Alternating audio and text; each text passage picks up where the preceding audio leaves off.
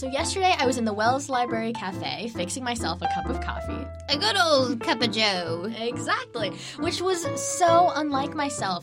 I hardly ever drink coffee, but yesterday I was running on five hours of sleep and I just needed something to get me through the rest of the day.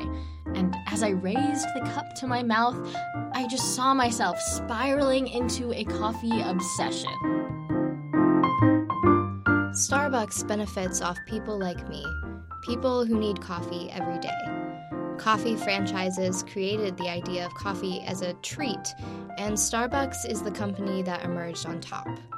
We talked to Professor Chris Anderson, who taught a class on the history of consumer culture about this phenomenon. When I grew up, when my parents grew up, coffee was just one of the things that you did when you drank your coffee in the morning to get going in the morning. It wasn't ever, it had never had the connotation of being a treat. And that's the one that's the thing that Starbucks really introduced to the whole kind of cultural landscape.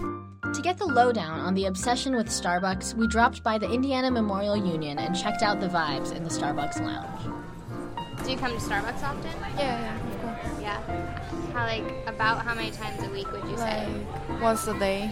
Once a day? Okay. Do you feel like you need coffee to get you through the day? Yeah, of course. Yeah. Can you tell me what you're drinking? Oh, it's a white chocolate mocha. How often do you get it? Oh. we go like probably like at least three times a week. Really? Like it's yeah, I, I get a lot of is honestly very it's generous. generous. it's generous. I have so I get a lot of that's like all I ask for gift cards. So like sometimes I have gift cards, but a lot of the times I just spend too much money on this. I actually prefer espresso, but I've already had a lot today, so I'm trying How to much calm have down. you had today? Uh, I've had three cups of coffee already. And how often do you come to Starbucks specifically? Um, maybe like once every two weeks. Not super often, but Yeah. sometimes. So Starbucks is more more of an indulgence.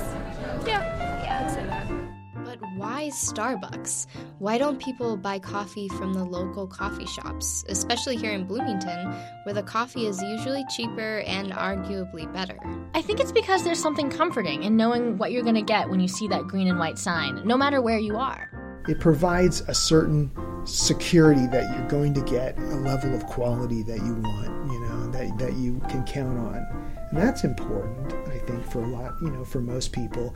And then also it becomes it becomes familiar because you go to your own Starbucks wherever you're from, and then you can go to another Starbucks and know that it's going to be virtually identical experience. And that's part of what franchises do is they give you that sense of comfort.